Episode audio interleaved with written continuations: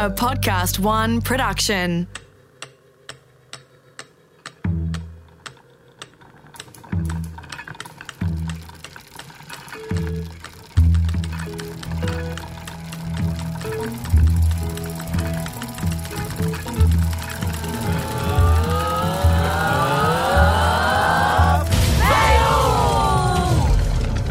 A funny thing has begun to happen that I didn't think was possible, and that is that I'm running out of fail stories. Not because I've told them all on this podcast, no, no, no, no, no. I've only told the ones I can remember. There must be a bunch of fails that have happened while I've been inebriated and I just can't recall them. So I put out a call on Facebook to ask my friends if they remembered any of these incidents. One of the fail stories I got was from my old housemate Rob. He writes, Remember that time when we were living at Coogee? You and the girls had a big night in the city and ended up at Coogee Beach. I get a vaguely coherent call at some hour of the morning asking me to come and get you from the beach. I figure something must be wrong, so I get dressed and walk down to the beach to see what's going on. It's a five minute walk. I find you guys at the beach, and rather than being happy to see me, you're pissed off that I didn't drive down. Nothing was wrong. You just didn't want to have to walk the 5-minute walk home and wanted a lift at 4:30 in the morning. Thanks for that, Rob. And uh, sorry. but I just wanted to ask who failed the hardest here? Me for being ungrateful that my flatmate didn't bring the car or Rob for clearly not understanding that the only thing wrong was three junk bitches covered in sand that just needed a lift home. Who cares if it was a 5-minute walk? In this episode, I talked to Sam Dastyari about power, pride, and political downfall. I, I had an epic political fail, right? My epic failure stemmed from all my successes in a weird way, right? I was, without a doubt, the best fundraiser the Labor Party had ever seen. And I made it my job to manage the donors because I loved the power it gave me that I was the one who, in a handful of phone calls, could raise three, four million dollars for the party. And not asking enough questions about the donors, not doing fucking background checks, just managing them all the time. Complete own goal, full responsibility. Hindsight's a beautiful thing. But what's different about, say, a political or media fail is just how public it is. But the bit that's different is this the pace. It goes from this kind of like soft breeze to a hurricane in a matter of hours. And part of this whole new media cycle is that everything's so quick. So what happened with me was I raised money off very, very dubious characters in the Australian Chinese community who turns out, unawares to me, not that I asked enough questions, had some pretty serious links, allegedly, back to uh, the Chinese Communist Party. And these were my benefactors, sponsors, uh, fundraisers, uh, mates, I thought at the time. And I mistakenly thought that I was using them, and in hindsight, they were using me. And this is what happens when you get really arrogant. You think you're on top of every relationship, when it turns out they're on top of the relationship. And yeah, look, I'd raised a shitload of money off them. I was their mates, and I think the final nail in the coffin, but but I think there was a whole. Really, was about the money. I mean, always follow the money. It was all the money we were raising off them that was the real issue. Was um, in my final conversation with one of them, I told the guy, I said, "Mate, I can't be a friend anymore because everyone's telling me you're bugged.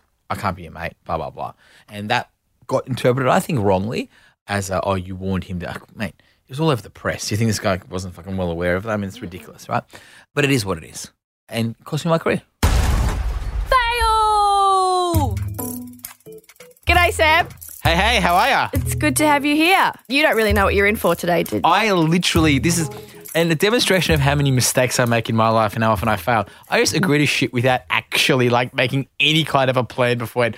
As I was coming up left, I'm quickly looking up the podcast, trying to work out who's been on, what's been said. So, um, yeah, I think I'm your first failed politician. I wouldn't define you as that. Everyone else You're- does. Jeez. Okay, then. Well, I guess I'd start by saying, um, what does failure mean to you? I am just not into this American bullshit of, you know, um, failure is the pathway to success and failure is a stepping stone and all fail. That is just a lot of shit. That's people actually haven't had really bad things happen to them, right? And I, I'm, I mean, you know, I kind of, you know, I've had a political downfall, but you know, like, you know, I'm still alive, I'm still healthy. But sometimes failure is just failure. Sometimes it's just bad. Sometimes you just set out to do things in your life and don't achieve them. And, and here's the thing, like, you know, you keep getting these things. You go on the internet and people send you crap. You know, like, oh, Michael Jordan failed this many times. I'm like, There's one Michael Jordan. There's, there's one Abe Lincoln who had all these failures in politics and then succeeded. Most people in life, most people listening to this podcast, are going to fail in everything they try and do in their lives. You will fail. You will not succeed, right? And in a weird way, there is a strange liberation that comes from accepting the fact that you are probably going to fail. You know, you know that famous story of Sisyphus and the Rock and you know Camus and French philosophy. No, you, you knock that's a lot there, that's oh, jeez. Okay, okay. So uh, uh, I'll tell you, I'll tell you this thing. Because I am a complete wanker, right? I started getting into this bit of like a little bit of kind of, and uh, you know, to, mainly because I tried to wanted to sound smart.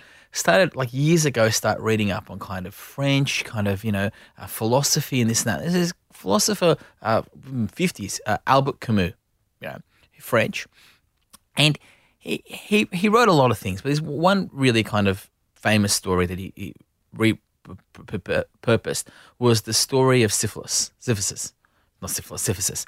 Syphilis is a, the story of syphilis is a whole different French story. Yes. Yeah.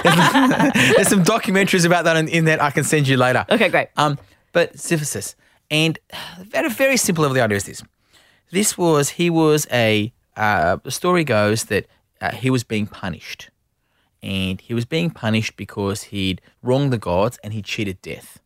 He cheated death on several occasions, and the Greek legend goes that the punishment for him was that for the rest of eternity, he would roll a rock up to the top of the hill and it would roll back down. He'd walk down to the bottom and he'd roll it back up again. And Camus' take was, I imagine him happy. Mm. Because the knowing, and it, it kind of comes from that absurdist thinking, the knowing the absurdism of it all, the, the ridiculousness of it all, the knowing that that is your fate is the ultimate act of freedom. yes. Yes. There's no uncertainty there. There's no uncertainty. So if you kind of start from this premise that says, I'm going to fail, right? And it's complete opposite of this American kind of I'm Yeah. going to succeed mentality, agree. right? I am going to fail. Then everything apart from failure, A, becomes a victory. It doesn't mean you don't do it, don't enjoy it, don't have fun, but just accept the fact there's a pretty decent chance all of this is going to end badly. Yeah. Amazing. That American philosophy, it's just, it's toxic, I think. It's gotten to the point now where it's gone too far. Oh, when I, when I was going through one of my bad periods, right, I started, I got into that um, Anthony Roberts. I hate him. Oh my god, Anthony Roberts, Anthony Roberts, no, Tony no, Robbins. Tony Roberts, Yeah, Tony yeah, Tony yeah, Roberts, it Tony is Roberts, yeah. Anthony. Um, oh, and he does this thing where he goes at five in the morning, he gets up and takes an ice bath, right, and takes an ice shower, and then he goes and then he does these affirmations, right, and there is that real mentality. There is lessons from small setbacks in life. But if something really bad happens, like a death or this or that, you know, death of a family member or, or a husband or a wife or a partner or a child, these things, there's not a learning experience that makes you better. It's just bad things happen because life is absurd. That's great. That's great. I have to agree. Life is chaos. What is it in um, uh, Jeff Goldblum's character in, in uh, Jurassic, Jurassic Park, Park? where it is explaining the chaos theory? That's what I think. There's no, yeah, there's no destined path or anything like that. It's just all chaos. No, and if you don't, um, again, going back to Camus, he has this one question that he asks. I think it's most- he goes, the only real question you should ask yourself is why don't you kill yourself? That is the only question that matters in philosophy, right? Wow. Why not kill yourself? And why not commit suicide? And he says you don't commit suicide because once you, you know, the- accepting the absurdism. But there are other ways of committing suicide. And one of the ways of committing suicide he takes is intellectual suicide, which is faith, religion, you know, and, and almost that American kind of personal empowerment that it's like a religion now, right? Cult. It's got a cult. Yeah, I mean, you know, what is a cult? A cult's a, you know, a religion is a cult plus time. But um, it's a cult, right? And it's got its leaders and it's got its money mechanisms and it's got its purpose. It's got this and it's got that. And yeah, you realize, you know, what makes you kind of, and, and by the way, most people, right, if they don't fail in being happy, two completely separate things. 100%. You know, like m- you and I probably know some really successful people. Most of them are fucking miserable Uh, yep. miserable. Yep. Right?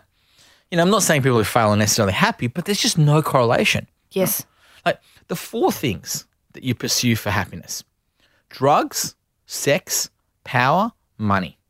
Because humans are ultimately hedonistic. Yeah, of And course. life's absurd. Of course. And if you get all four of them at once, drugs, sex, power, and money. You can have a great night. Yeah. right? Is that fulfillment? I don't know. Night, but not lifetime. Yeah, I mean, I've, I, I know a few people who've tried to stretch it out into a big weekend. Okay, I suppose I want to ask you how would you describe what you do for a living? oh, uh, colorful labor identity. Well, at the moment, I of well, look what I do. I, I consult to private equity and to uh, big investors about how to deal with risk when it comes to government. But I don't know. I mean, like, what is that? Right? Like, I, I jokingly say to people, I, you know, I'm a strategic advisor to private equity, and I realize that no single word within that line do I understand what that means. and they don't know what it means either. It sounds impressive, right? In part glorified lobbyist at times, but I, I'm kind of pretty careful. I don't want to lobby. I'll give people like a bit of advice and strategic advice on how to deal with things uh, in terms of like government and risk and whether or not if they're going to buy a big asset. Because you got to think about it, right? Let's say you're going to buy a big health asset. That's about you're a big private equity mob. That's probably a three hundred fifty million dollar, four hundred million dollar asset. Paying some consultant, you know, a bit of money to write a report on what the government and regulatory risk around that is is nothing to actually mitigate your own risk when it comes to your board. So I do a bit of that. But isn't that You're so bored right No, now. no, You're no, like no, looking no. at me like so bored. No, no, I'm thinking because isn't if you're advising against risk, isn't that inherently tied up with preventing failure? Yeah, yeah, and it's about making sure you go into an investment decision with the with the right information. Doesn't that clash with your life philosophy of everyone's going to fail all the time and just accept it's going to happen? Yeah, yeah, no, no, no, no. Well, that's uh, yeah, that's, uh, oh, what you say? There's a striking contradiction at the heart of me. That's your new revelation from this podcast. So far, Start with the fact that I'm some insane lefty who works for private equity these days. Like, Oh, yeah, okay. Like, like that is a way bigger kind of conflict. Um, but you know, you, you know, you, you you make a buck. You got to earn a living. I've got children. Yes. Um, but look, it's not inherently like. The, the, to be honest, the, I think the problem with a lot of it is it's um. I don't know how much of it gets listened to, uh, and I don't know how much of when we talk about failure and you talk about business risk culture, how much of it is just about everyone all the time ass covering. How much of all the decisions that get made up that chain is about someone just covering their ass so that when the shit hits the fan, they're not the one being blamed. yep. Yeah, look, I think it's a fascinating world we- we're going into, a fascinating thing in, in that kind of business community. But no, when it comes to assets and big purchases, a lot of it is about boards and them wanting to know what it is we're buying. 'Cause mm-hmm. Hundreds of millions. You understand, this is what blew me away. The amount of money in private equity in Sydney. You know they call a million dollars a buck? They'll say something jeez. costs. They'll say something costs. Uh, say, oh, what's it worth? They go sixty bucks. And I didn't realize they meant sixty million dollars. Oh my Like, God. It's just like just these terms get thrown around. Incomprehensible to It me. is. Yeah. It is. It is. Sorry to point that out. I was just like, hold on a second. But yeah, you're, Hmm. no, like, you're like, oh, come on. This is this is how it is. But uh, how did you get your start? I guess. Okay. Like, give me I your. got, okay, I got involved really, really young in politics. Like really young. I got involved in 1999 during the Republican referendum. Right, so I was kind of a school student involved in my area. Loved the idea of the republic. First generation migrant, kind of. You know, you know everything was kind of you know at the time the whole idea of the Queen seemed kind of crazy for you know migrant in Australia, and so I got really involved in the Republican referendum. And where I was at the time in Sydney was kind of the hills area of Sydney and it was kind of conservative Bible Belt. My parents owned a small business out that way. And the people who were involved in the Yes campaign were all members of the Labor Party. They asked me to join. I joined, and then I put on the biggest stack the Labor Party's ever seen when I was in high school. Because they said to me, these local ALP figures go to me, Oh, look, can you bring some people to the next meeting? I said, Yeah, I wanted to impress them. So I brought on a 300, 370 people. And uh, it turned out to be more people than the entire Northern Territory branch of the Labor Party in one night. It was a bit of a story at the time. but how did you do it? How did you get everybody to come? I just can convince people. I just called my friends, family, cousins, everyone I knew. Said, "Hey, come on, you got to join this Labor Party thing." Blah blah blah, and I brought them. And um, uh, and I thought after that, I thought, "Oh, geez." And then the story came up, and I thought I was dead in the Labor Party right up. And then I realized, no, uh, I had people, I had numbers, I had votes. And then from that, very young, got involved in. I did all that boring shit, you know, that young Labor crap and all of those things. Did all of that uh, through high school. Did some work for Kevin in my early twenties, and uh, ran the Labor Party when I was twenty six. Yeah. Wow. And you got to Yeah. understand, like this stellar kind of like until my epic downfall, this stellar kind of rise where you think nothing, shit doesn't stink, nothing's going to go wrong. Yeah. It's that false sense of security. That's come up a few times actually with a few of the chats. Yeah. Mm. Well, what what else are you going to base it on? if your life experience has always gone well, why would you work on the assumption that it's not going to at some point? Yeah. Like, why would you suddenly come to the assumption that says, "Oh, I'm going to fail epically," and you know this is going to be a disaster every other time it's gone well? Yeah. Yeah, exactly. Can you pinpoint a time when you felt the happiest and most fulfilled in your career? Yeah, but it's all ego, Right. It's all ego. You know, I got into, I was in Parliament before I was thirty, or as I was thirty, um, was running campaigns. There were different kind of moments like that. Um, yeah, like, it, but but it, all of it without consequence. I mean, I was an arrogant little shit, right? Uh, like a really arrogant little shit. Hard to believe now because I'm such such a well measured kind of stable guy. But there were times when you know, like I I was out of control. I remember. So my second daughter was born 25th of September. The federal election that year was the 13th of September, right? About six weeks earlier, Kevin had just come back as prime minister, right? Uh, 2013. Kevin had just come back as PM, and it was about six weeks, seven weeks. Kevin calls me to Kirribilli. I go across to Kirribilli. Actually, it's a very Kevin story, right? I get this phone call from Kevin, and it's from a private number. I got like 18 calls. I remember because actually the 28th of July, because my birthday. This was my 30th birthday. Uh, it's a phone call from, uh, and the phone rings many times answered. It's Kevin from the private plane flying back from Afghanistan. We all thought he was going to call the election the next day. Uh, and he says, mate, come. He goes, what are you doing? I said, oh, mate, it's my birthday, blah, blah, blah. I'm just not working. I'm just at home, you know, with the family stuff. I've got a dinner party tonight, yada, yada. Friends coming over. He goes, oh, great, great, great. All right, well, I'll be gone by about 8, 8.30, so be at my place by then. Hangs up. I cancel the party, cancel everything. I go down, go see Kevin. I go pull up, go see Kevin, sits down. He goes, mate, I'm unhappy with the campaign team down in Melbourne. Uh, I'm happy how everything's been organised. Uh, look, do me a favour. Uh, is it too late to get a plane down tonight? It was too late. He goes, that's right. Just go down the first thing in the morning and just stay there till election day. I said, yeah, no worries, blah, blah. I went home, left for the morning without telling my wife that I was even going for six weeks. It just didn't even occur to me. About three days later, I'm like, oh, yeah, shit. She goes, like, where are you? Where have you been? I said, oh, no, I'm just down in Melbourne for next week. And she's at this stage eight months pregnant. right? Oh. So this is like two weeks before. And at that point, we didn't know when the baby was going to be born. Um, and I'll be honest, I was so out of control. I'm not sure if the baby was born before the 13th where I want to come back. Like, oh, now I would have, but at the time, I don't know if I even would have done that. Like I was so in that world. So I was obviously back by the time the baby was born. Yes. But if the baby had been born before then, would I have left the campaign? Would I have left Kevin? Amazing. Touch and go. Depends what's happening that day. Isn't it weird when you get when you think about those different mindsets, Yeah. like where you were? Oh well, mate, on a drug, Yeah. mate. You know, we, we, you know what's that great saying? Power is better than sex and almost as good as lunch.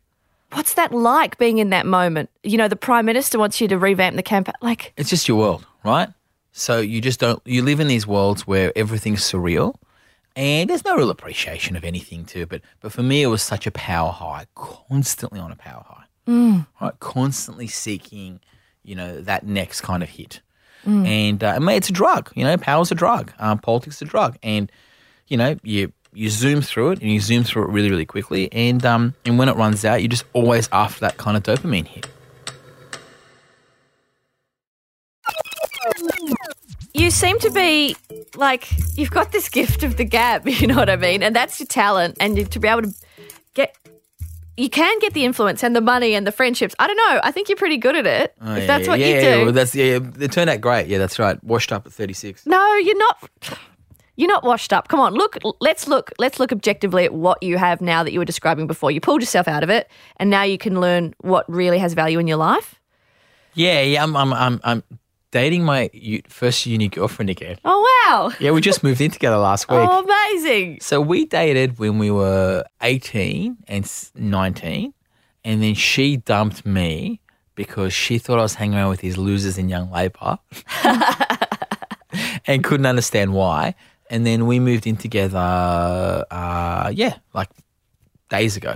Amazing. Well, congrats. Yeah, yeah, yeah. yeah. See, that shit matters. Yeah, of course it does. But you realise it does. But at the time it didn't. But here's Yeah. the thing, right? But this is the weirdness, right? I'm I hate these people, right? Who turn around and they convince themselves this bullshit where they say, "Oh, having this setback and this scandal and this disaster happen in my life actually made things better and life made better and blah blah." It's not black and white. No. There are definitely other things you can get out of it. Mm. But this idea that somehow everything's better because this scandal or bad thing happened is just bullshit that people tell themselves. Then you haven't had a real failure. Yes. A real failure is something that you are worse off at the end of. Doesn't mean you can't get other things from it and other lessons, and nothing's linear, like nothing's black and white. It's not all bad or all good. But this idea when people go, oh yeah, and there was this time when I got sacked when I was 18, and that taught me that I need to show up to work. Well, that's not fucking failure, right? That's just the normal projection of, of tiny small setback in life. Like real failure is, you know, at 19, I got caught in some sex video that went around, which I didn't, by the way, um, you know, that haunted me for the rest of my life. Like real failure is a kind of big thing, is that Yeah. knock the shit out of you. Yeah.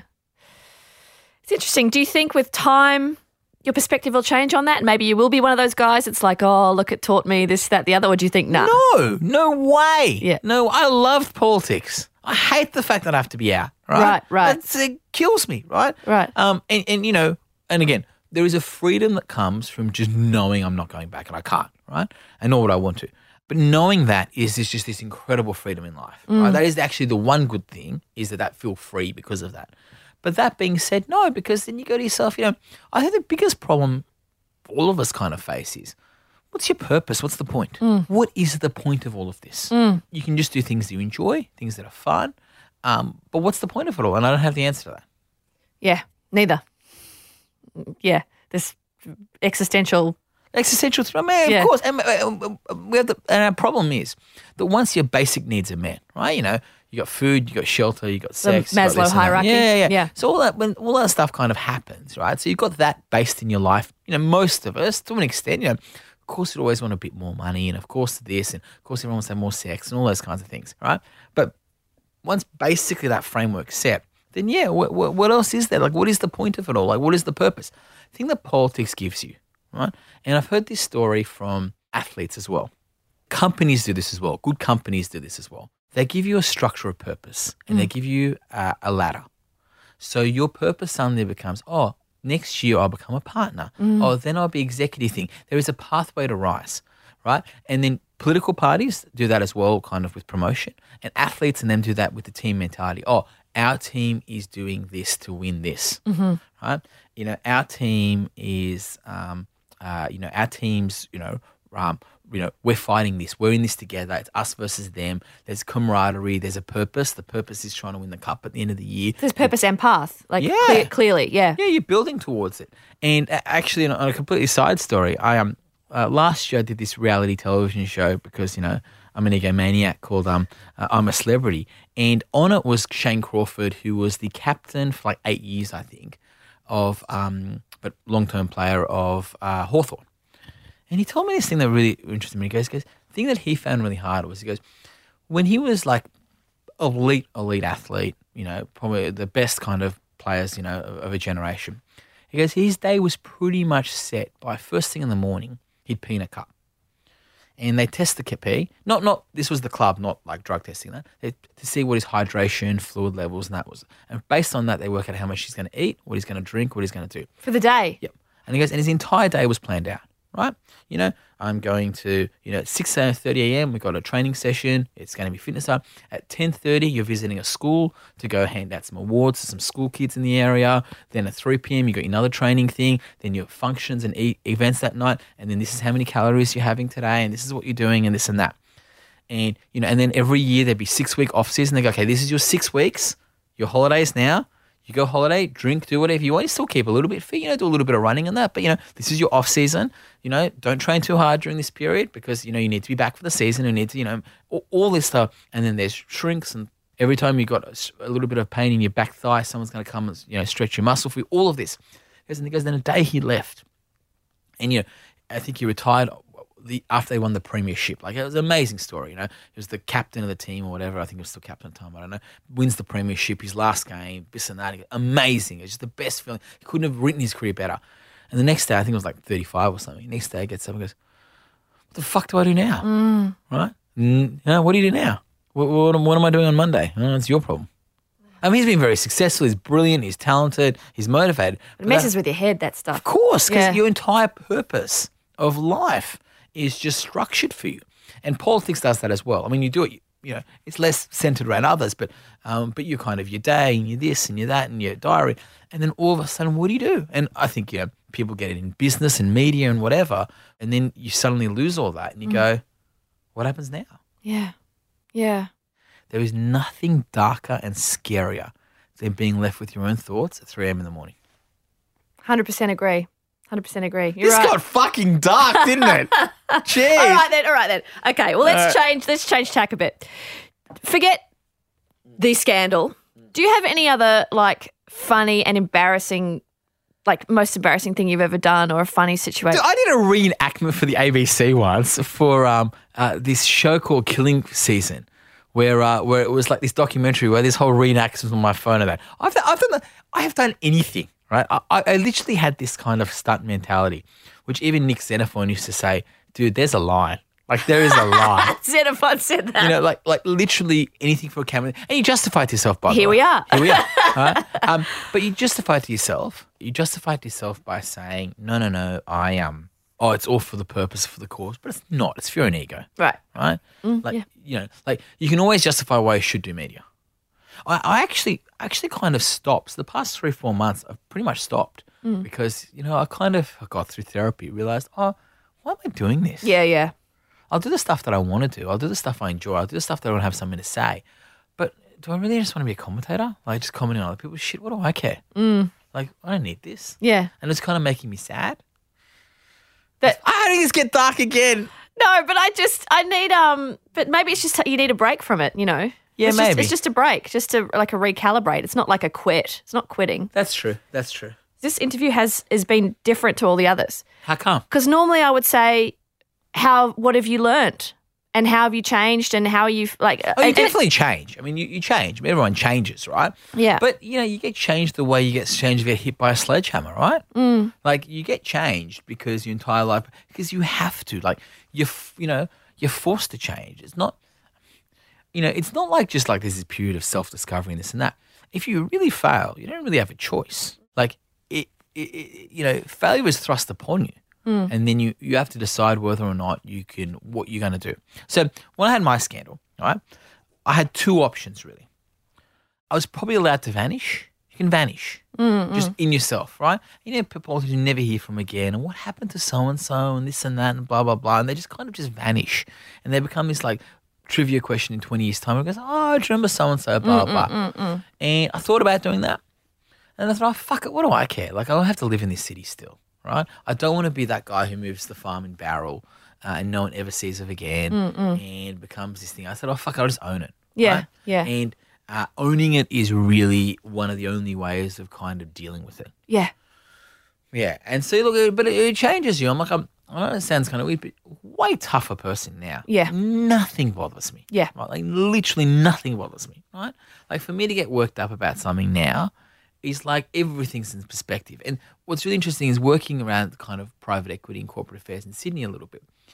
Like these guys are like, you know, there's like a story that's on page eight of the Fin, and they freak out. Until the cameras have been parked in front of your house for the third week, this is nothing. What This are you is worried about? Who cares? And then step it up again. You haven't been shot yet, so Yeah, that's right. What does it matter? Right? This is nothing. You think this is tough? Um, Yeah. so it really toughens you. But but here's what I'm not sure about. Politicians over time become really, really tough. Right? No, I'm not a politician anymore. I don't know if that makes them better people though. right. I don't know if it makes you a better person. Like I don't know if I'm I don't know if I was more fun and more enjoyable when I had the I mean I was an arrogant little shit. But the kind of I don't know, joy is probably the wrong word, but pleasantness of you know how when you're at uni or school or whatever. But when you kind of first start meeting these like rich boys from like the private schools of Sydney, and they're actually so much fun and they're so lovely and they're so interesting and charming, and you realize Maybe to you because you're a bloke. Maybe, maybe. No, no, but part of it, yeah, probably. But part of it was, oh, of course they are. Never wanted for anything. Yeah. It's hard not to be charming and lovely. And they're fun and they're hilarious. But it was almost like, oh, because they come from this world of privilege, right? And, and they, I always, a lot of them are great. I mean, some of them are dicks, right? But some are great people, right? Because everything in their life's always been okay. Mm-hmm. So why wouldn't they be like, you know, I always said the charm and charisma of never having to worry about money or purpose, right? Yeah. right? If it's just a family and this and there's a trust and everything's going to be okay, sure, you can be really delightful going to the beach on the Sunday, right? And, and you also get that kind of there's a stream of conservative Tory who are actually really good on social libertarian, social liberty issues and that because. You know, well, they're rich and this and that. I think, oh, poor people should get something too, and disagree with some of their views on politics. But they're really good people, right? And they're doing it all for the right reason. And you know, I, I was, you know, and they're arrogant and this and that. But if you get those real knocks in life, you become a lot more real. Yes. But does that make you better? And it certainly doesn't make you happier. Because that's at the end of the day, isn't this the thing, right? Are you happier? And can and what I mean, and again, happiness isn't this like point in time where the, I'm happy and I'll always be happy, and that's what you know. It's obviously you know we all go ups and downs, but generally, are you happier or not? And no, I was way happier when I was this arrogant little shit living in this little bubble where I was the most important person I dealt with every day. I'm going to come back to you in five years and just check if this perspective's changed. I'm curious. Okay, I'm not done. saying it will. I just I'm just curious to see. Done. But this has been the most amazing, unique, eye-opening interview. Oh yeah, bullshit, It has bullshit. been, All has thank been. you, thank you. All right, I'll talk to you later. We got to wrap up. Okay, thank you so much. Thank you. Thanks for listening. To share your fails with me, you can contact me on my Facebook or Twitter at Greta Lee Jackson. Fail with Greta Lee Jackson is presented by me and recorded at the studios of Podcast One Australia. For more episodes of Fail with Greta Lee Jackson, head to podcastone.com.au, download the Podcast One app, or look me up on Apple Podcasts.